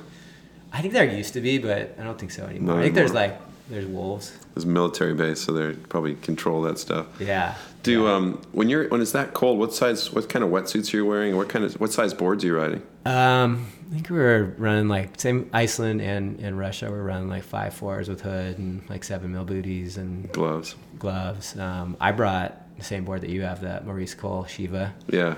Um, you know, obviously it wasn't really wasn't as much a surf trip. Yeah. So I brought that that Shiva, which we actually Those are collaborated great with. boards. Yeah, we collaborated with uh, Maurice to build. It's like a one board quiver. So he shaped it to um, to serve as a single fin, a quad, or a thruster. So I actually like riding as a single fin the most. So Yeah. if I'm going on a trip where I just can only bring one board and maybe I'm not like super concerned with like you know performance, just bring that board with a bunch of different sets of fins and you can ride a barrel or surf a high performance wave or Yeah. surf a point break with this. Uh, You know, I use that board in Indo as a step up. I, I leave it, I've left it over in Bali, and then I just take it wherever I'm going. Yeah. But uh, It's like a utility tool. yeah, it is. It's, Yeah. it's a six. I, mean, I got a six six, which is a bigger one. Yeah. But it just gives me enough volume to get in early, and then I run it as a quad to Yeah. hold in a tube, and it works great. Yeah, I, I have a 510, which is a little big for me. Um, probably not a step up, but it's, it's a little bigger, so I kind of use it for the same reasons. Has extra volume in it. Yeah.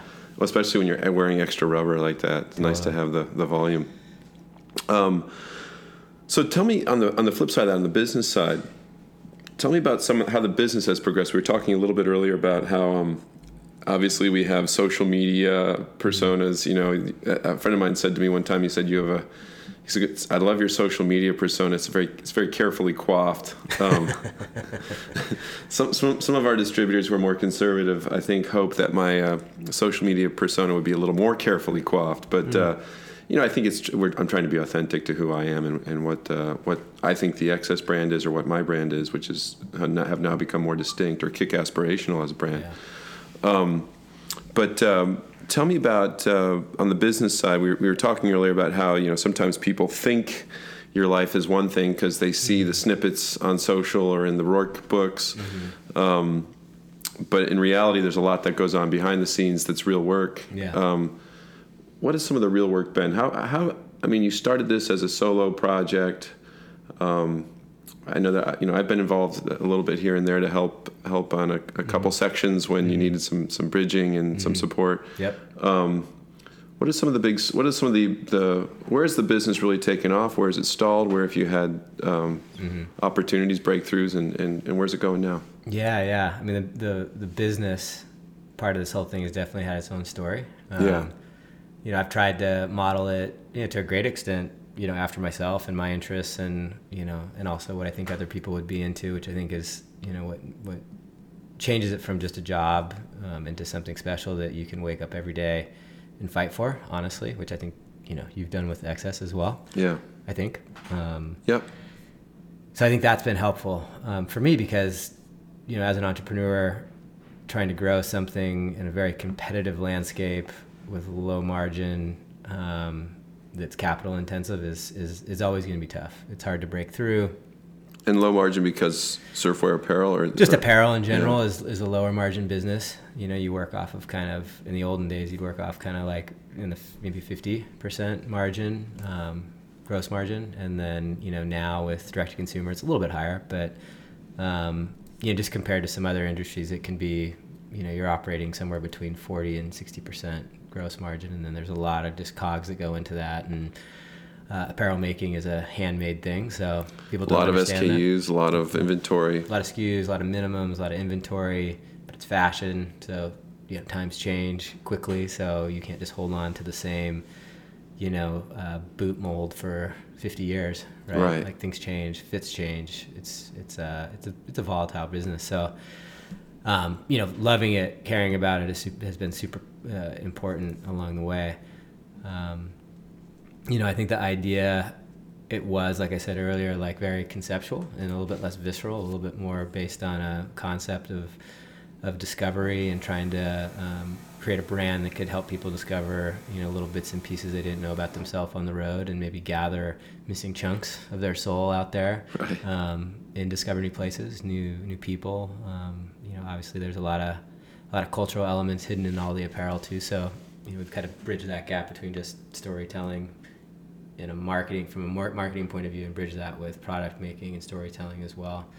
Um, connecting the two has been probably our secret sauce, I guess. Um, I don't know that there's been a brand that's that's done it the way that we've done it, um, but with that comes you know the need for uh, the need for marketing and Right. the need um, to I guess kind of explain the idea and tell that story um, when you can't always depend on the marketplace and your wholesalers to do that Sure. in a multi-branded scenario. So it's been a, it's been a rad journey. I mean, I, I I definitely have learned a ton up into this point, and it's gone from kind of I guess like a, a side project to a startup to something that you know recently has been capitalized, and um, yeah, we're going after it. How, how did you fund it? Um, I mean, it's pretty pretty classic story. I think um, you know I funded it the first three years. Um, from there, kind of had a very small round. This good, you know, goes back about seven years of, of a couple business advisors and friends that put in a little bit of money, and then um, in the last two years did like a, a real a real round or two of capital. Sure. Um, and uh, yeah, so it's it's been a kind of a, I guess kind of a pretty classic kind of funding structure all the way, all the way to like a Series A. And, and when did you go from so on this on this journey you you know part of your journey is personal you're getting married you're having kids Yeah. you're living in Silver Which Lake kind of gets you off the road. right then the you're right time, Yeah. and then at some point you decided to move to Laguna Yeah. is that when you got your first round of funding basically or was it before Um, that Yeah, that was that was about the first time. And that was when it was like, hey, look, this idea seems like it, it could work. People like it. Um, you know, I think we were in about 60 doors at that point, and and like I said earlier, like these apparel companies just take it takes money, um, takes capital to kind of get there. So I had kind of made the decision. Uh, my wife actually encouraged me to just jump off a cliff and go for it. make the Um, leap Yeah, I mean, you got to kind of, you know, failing fast. I think is more important than failing slowly.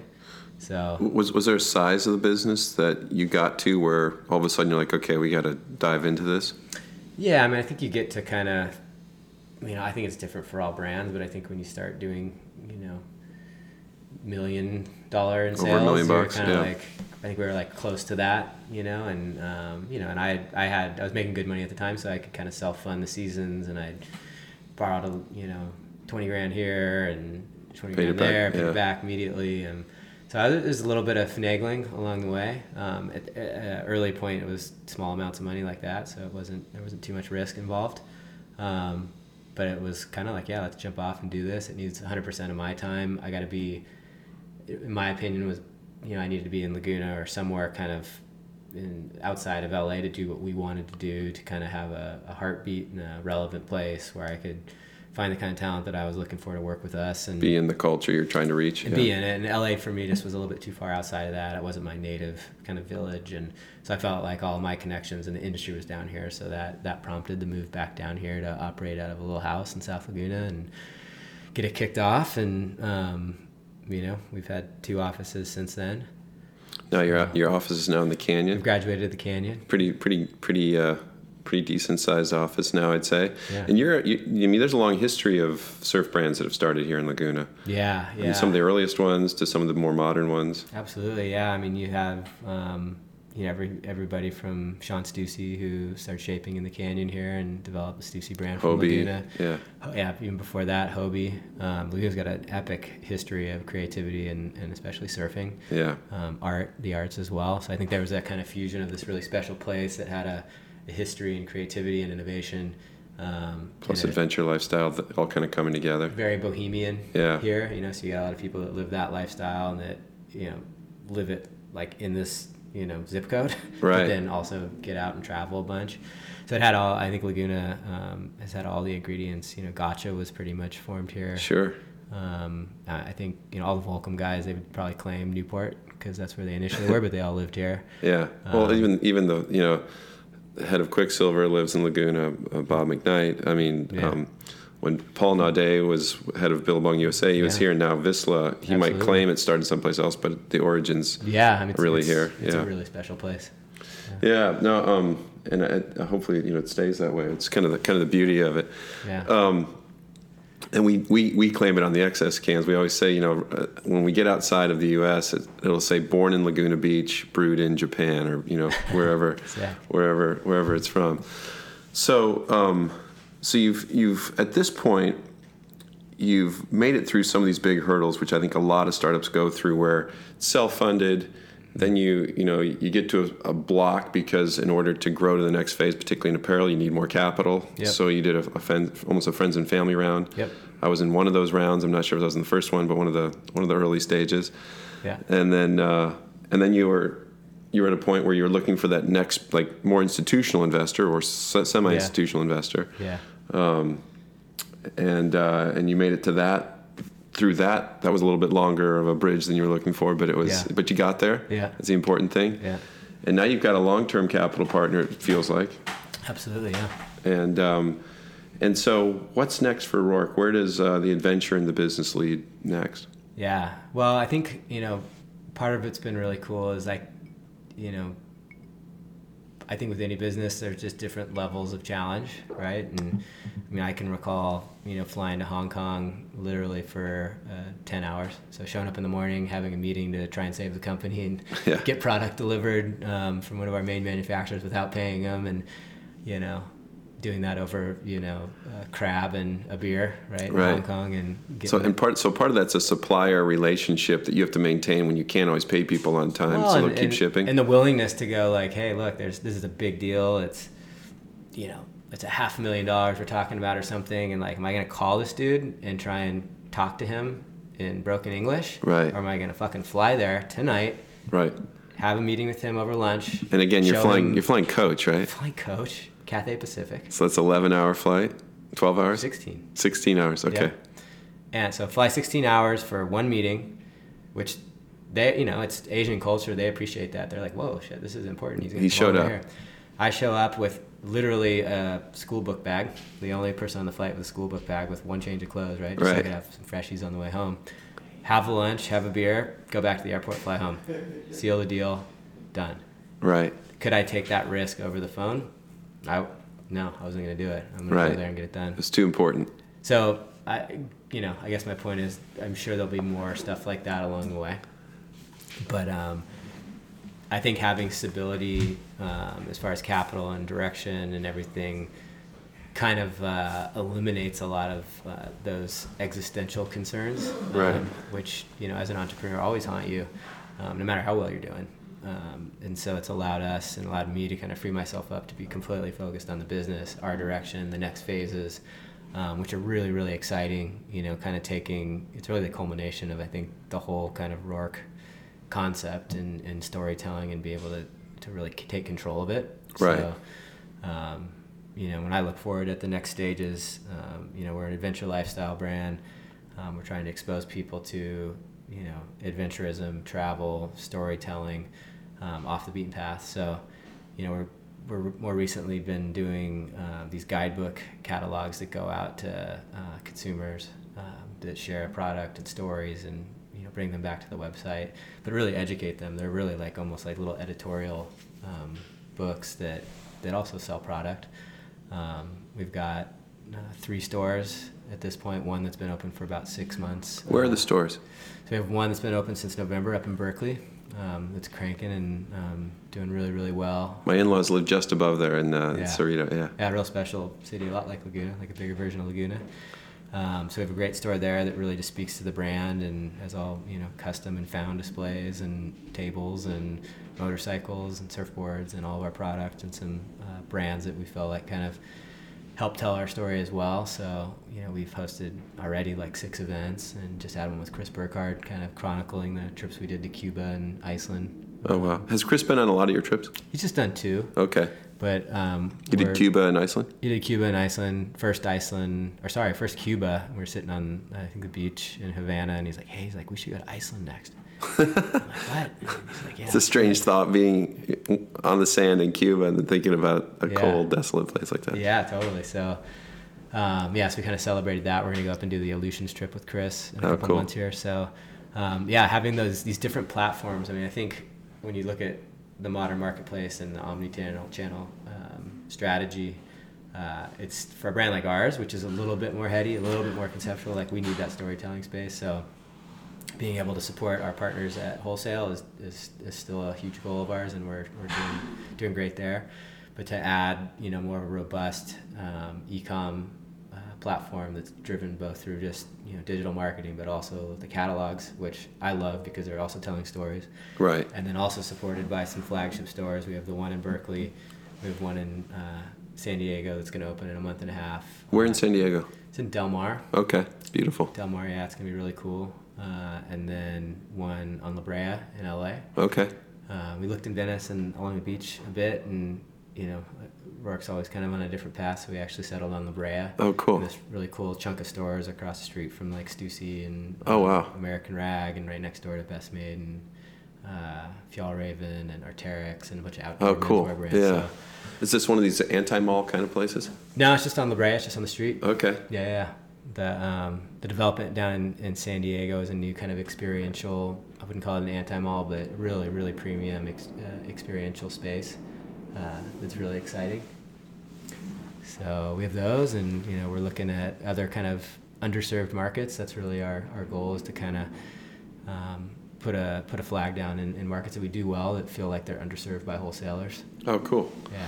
So that's, and that's the combination now, right? It's it's not only being able to have an online presence and have some insta magic to what you're doing, but Yeah. also letting people actually touch, see, experience your products in physical spaces. Yeah, I mean, I think you know consumers control the game. You know, I think if you go back even ten years, twenty years, and it was I don't I don't know that consumers controlled the marketplace. I think they were really led by by brands and the makers, um, but it's changed a ton. And um, you know, my goal is just to allow our consumers to experience our brand wherever they want. So if they want to experience it online, cool, we got that. You can buy a product there. You can you know learn about where Roark's headed. Uh, if you have a local store that, that provides you the experience you want and has the product you want, go down there, support them. Uh, if you really want to get into it and you know go to events and you know buy a motorcycle that was hand built by the the Rourke crew, um, or you know maybe even get some special product, you know go down one of the flagships. Cool. So we see that as like a you know our own ecosystem that's driving um, our growth and taking that control um, ourselves and and um, it's something you just it's a little bit harder when you're only doing wholesale. Putting the customer first means meeting the customer where they're at, right? Yeah, it's, a, it's up to them. You know, I, I always talk to our wholesale partners. It's like, hey, look, we, we don't discount. We don't do, we have no cheap tactics through our channels. And, you know, we're going to support you and invest in all our wholesalers like Laguna Surf and Sport and Surfside Sports, Sea People's Market, REI. Right. We'll invest all day long in you guys, but ultimately, you know, you gotta you gotta help get people in the door. We can do everything we can to, but you know, you gotta provide an experience that that um, that entices the consumer to go in there and, and smell the wax. You know, Right. um, go down to REI and get some great advice from one of the green jackets there. Um, there's there's some great wholesale business going on now, and I think it's it's often overshadowed by this whole direct to consumer craze, um, which will be here forever. It's not it's not just a craze, but it's Sure. it's uber hyped right now. But uh, I I think we enjoy that physical presence and the partnerships we have. It's a combination, right? Yeah, yeah. I mean, it's. I think, like I said, it's kind of like this own, your own organism that's fed by these different vessels, right? And they all need to be healthy, and they all should help each other. Right. It should be complementary. Absolutely. And you know, you have. I think there's brands out there that discount heavily, like in their flagships and stuff, or, you know, they'll do. Uh, there's brands right now that are doing summer sales. It's like really, it's not even It's 4th of summer. Yet. Yeah, it just started to be summer. Yeah. Who does that help? I don't even think it helps the consumer, really. Well, well, well, you see the commodity-driven brands Yeah. that are, you know, no offense to Huntington Surf and Sport and Jack's, but Mm-hmm. I think they have a summer sale every day, or you know, all summer long. And Mm-hmm. and you also have brands. Know, my my brother and sister-in-law. We talked about them a little bit at Earth's Edge. Who's I think they carry your brand. Mm-hmm. Um, you know, they they have people who come into their store. They have a big. They're one of the biggest uh, outdoor retailers in in Michigan, um, and they have people who come in their store and will look at like a roof rack, and they'll say to my brother-in-law, "Well, you know, this is great. I'm going to go buy it online. I just wanted to see it." Yeah. And he says, "I'll match whatever the lowest price is." And and what he said to me was, he said, "One, there's rarely a lower price than we have in the store because we only carry brands that are, super, you know, Patagonia, North Face, Roark, you know, Thule, Yeah. brands that are high quality." Yeah. Um, and they don't discount online. And if they have retailers who are discounting online, they don't carry the brand anymore. Right. Right. And I think so. I think a big part of it is, you know, having a brand that is sustainable with consumers, where the people, of course, would like to get the best deal they can, but Mm-hmm. Yeah. but are buying it not because of price, but because of what you're offering. Yeah. Right. That they can't find someplace else. There's uniqueness and value. Yeah. Um, and then two, making sure that there's uh, complementary relationships between what's happening online and what's happening in store, so Mm-hmm. that there's, you know, there's a reason for people to buy at either place, and uh, Totally. and both work. Totally, yeah, and I, I mean, I think the, the, the future of, of retail and consumerism, you know, it's fantastic, and I think having the power in the cons- the consumer's hands is amazing. We're all consumers. Right. I enjoy having that power as well. Exactly. Um, you know, if you want to find a deal, you can go out there and find it, and if you want to pay full price for a brand that only is full price, then That, that's also that's- available. Or you know, and hey, look, like all product goes on sale at some point. Like there is a liquidation piece of it. I think the challenge is when the brands are liquidating like in season. All the time. Yeah. like you know, just to be in support of you know the guys at Jackson Huntington. Like very rarely are they putting you know product that's in season on sale. It's, Right, it's usually right. the old product. So. Um, you know, if everybody plays by those rules, I think we, we live in a great place. I think when you are publicly traded or have different mechanisms that are you know forcing you to make tough decisions Right. over long periods of time, it just cheapens all products in the industry. You know, same thing would go with you know uh, cell phones, right, or, or Right. basketballs. you Well, know, if everything's on sale all the time, then I think as people go through their their process, they're like, well, why is everything so cheap? Why is it always on sale? And it just it ends up kind of cheapening the culture and cheapening. Well, there's no the price industry. validity, right? People are like, it's, it's all, it's all available to be discounted. Versus, I think when you when you distinguish, I think that matters. I was talking with with uh, uh, Andrew Herrick when he was the CEO of Crank Brothers, the you know the pedal company, really Yeah. founded on design and and. One of the things that they did is they said, you know, our, our pedals are, for example, three hundred dollars. It's not twenty nine ninety five. He said it's just like when you're going into Gucci, Mm-hmm. the shoes aren't twenty two hundred ninety nine. They're three hundred dollars because Yeah. the, the point is it's a brand. You pay for it. If you don't want to pay for it, buy somebody else's shoes. Yeah. Um, and they, they kind of did the same thing with their retailers, and they said if you put 22 299.95 on the pedal price, we'll yank it from you. Mm-hmm. Yeah. This is a three hundred dollar pedal. It's worth every penny of it. If people don't want it, buy something else. It's not a two hundred dollar pedal. It's a three hundred dollar pedal. Yeah, yeah. Well, it's and it's not like it's not two hundred ninety nine ninety five. Like Yeah. because that's like what do you what do you does five cents really matter? I mean, you know what I'm saying? It's that, it's that whole idea. Psychological battle. Yeah, but um, yeah, no, I think that's really fascinating. I think that's that's smart uh, uh, retailing and and. Um, so we, yeah, I mean, I, Yeah. I just covered kind of some of the, the obvious stuff. I mean, we definitely, um, I think, are going to expand some of our offerings, and um, you know, I- so right now you're doing effectively like you're doing are you three season more or less? We do four seasons. So Four we do seasons? we do the two big seasons. So Yeah. they're they're combined. Spring summer is one Yeah. one big season. Then fall holiday would be your your winter season, right? Okay. So we do those two big seasons. We're also doing starting to drop stuff intermittently. you know? Okay. We know obviously consumers don't shop to the season. They shop to what they need today Yep. or maybe tomorrow. Yep. Um, probably not like what they need in a month or two Right. or what they needed a month ago. Okay. Yeah. Yeah. So we're starting to add, you know, drops of exclusive product and um, special product uh, at, at different moments. So uh, that's definitely there. But you know, I, I think I think the women's market's super underserved. Um, I think that's something at some point once we master men's, we'll probably get into. And you know, I think we're gonna we're gonna start actually producing some trips and some things for consumers so they can get out there and we'll provide these kind of alternative vetted um, itineraries. really. right. Um, so you know, I'd, I definitely would like to expand the notion of what what Roark is beyond just like apparel, but um, don't look for us to be making like sunglasses or shoes or anything like that. Sure. Sure. Um, but just anything that ladders up to you know adventures and off the beaten path.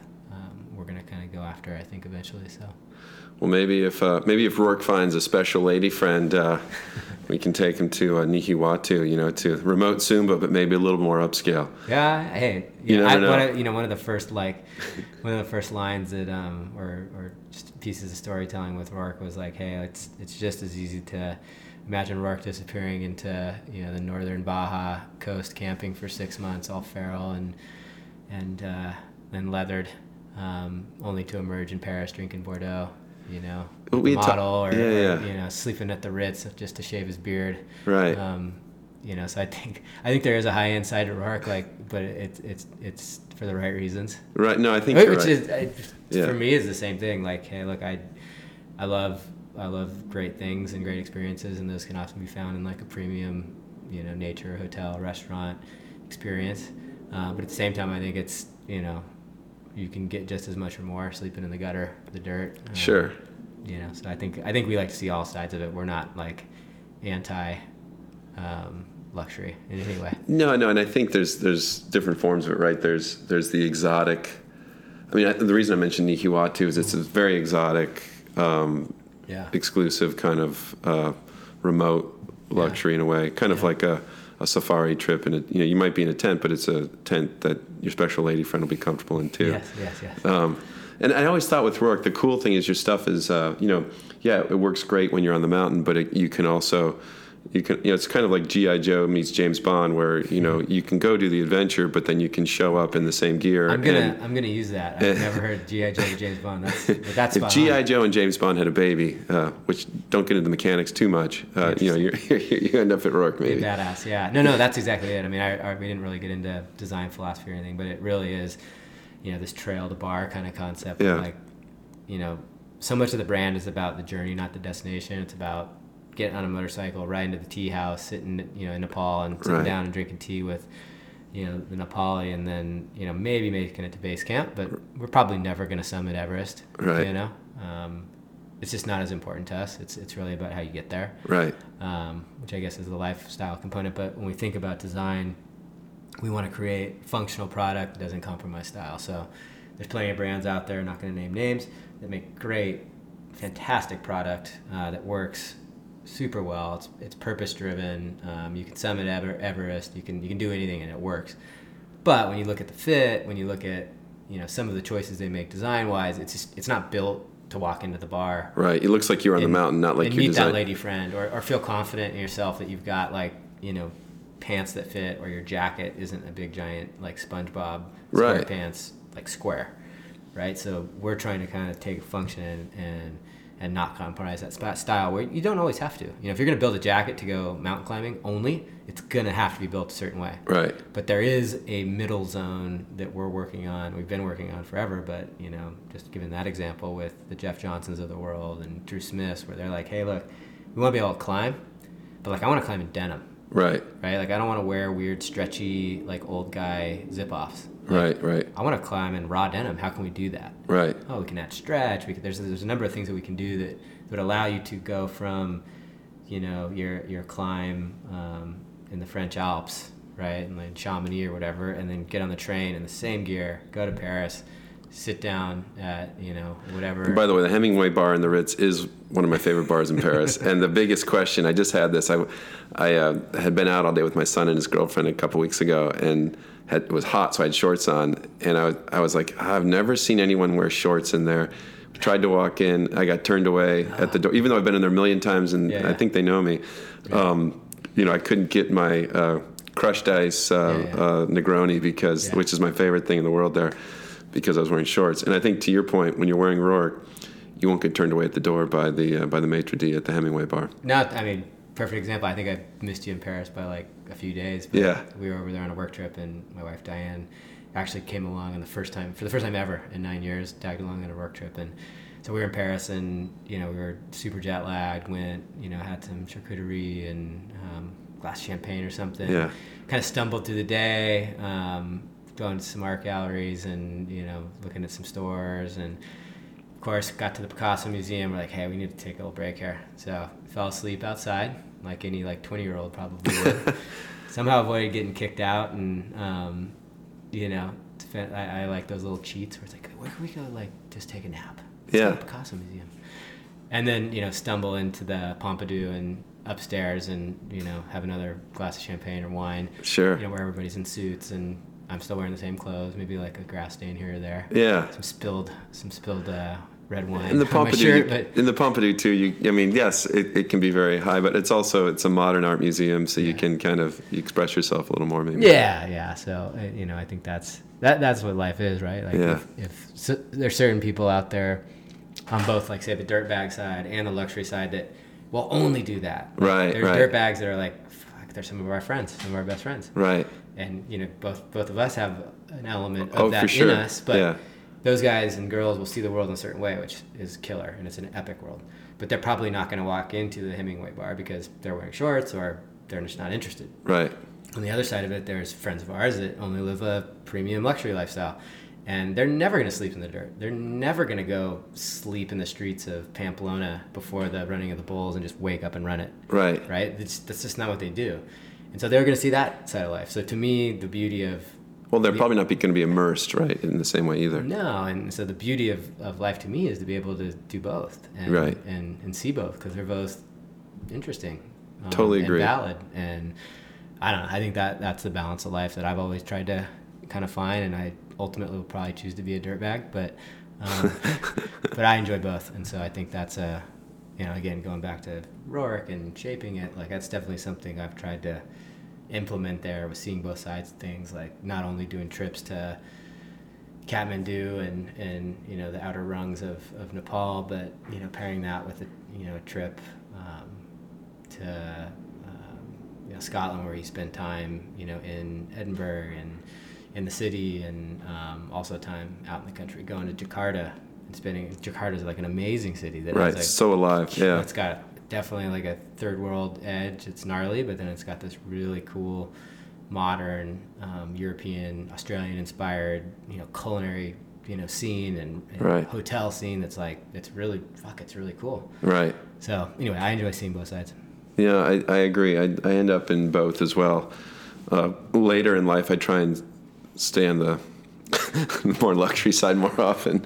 But I also end up on boat trips where you know you're bunking up with a bunch of dudes, or you're, Yeah. um, you know, who knows, you're sleeping in tents from time to time, and, and that's that's half the fun too. We, I just did a Dead tour last summer with my younger son and some friends, and Grateful Dead. yeah, the Grateful Dead. We were, you know, we're in tents and Yeah. we're dirtbagging it, That's and sick. uh, and it was a ton of Keeps fun. you honest. Yeah, it keeps you real honest. Yeah.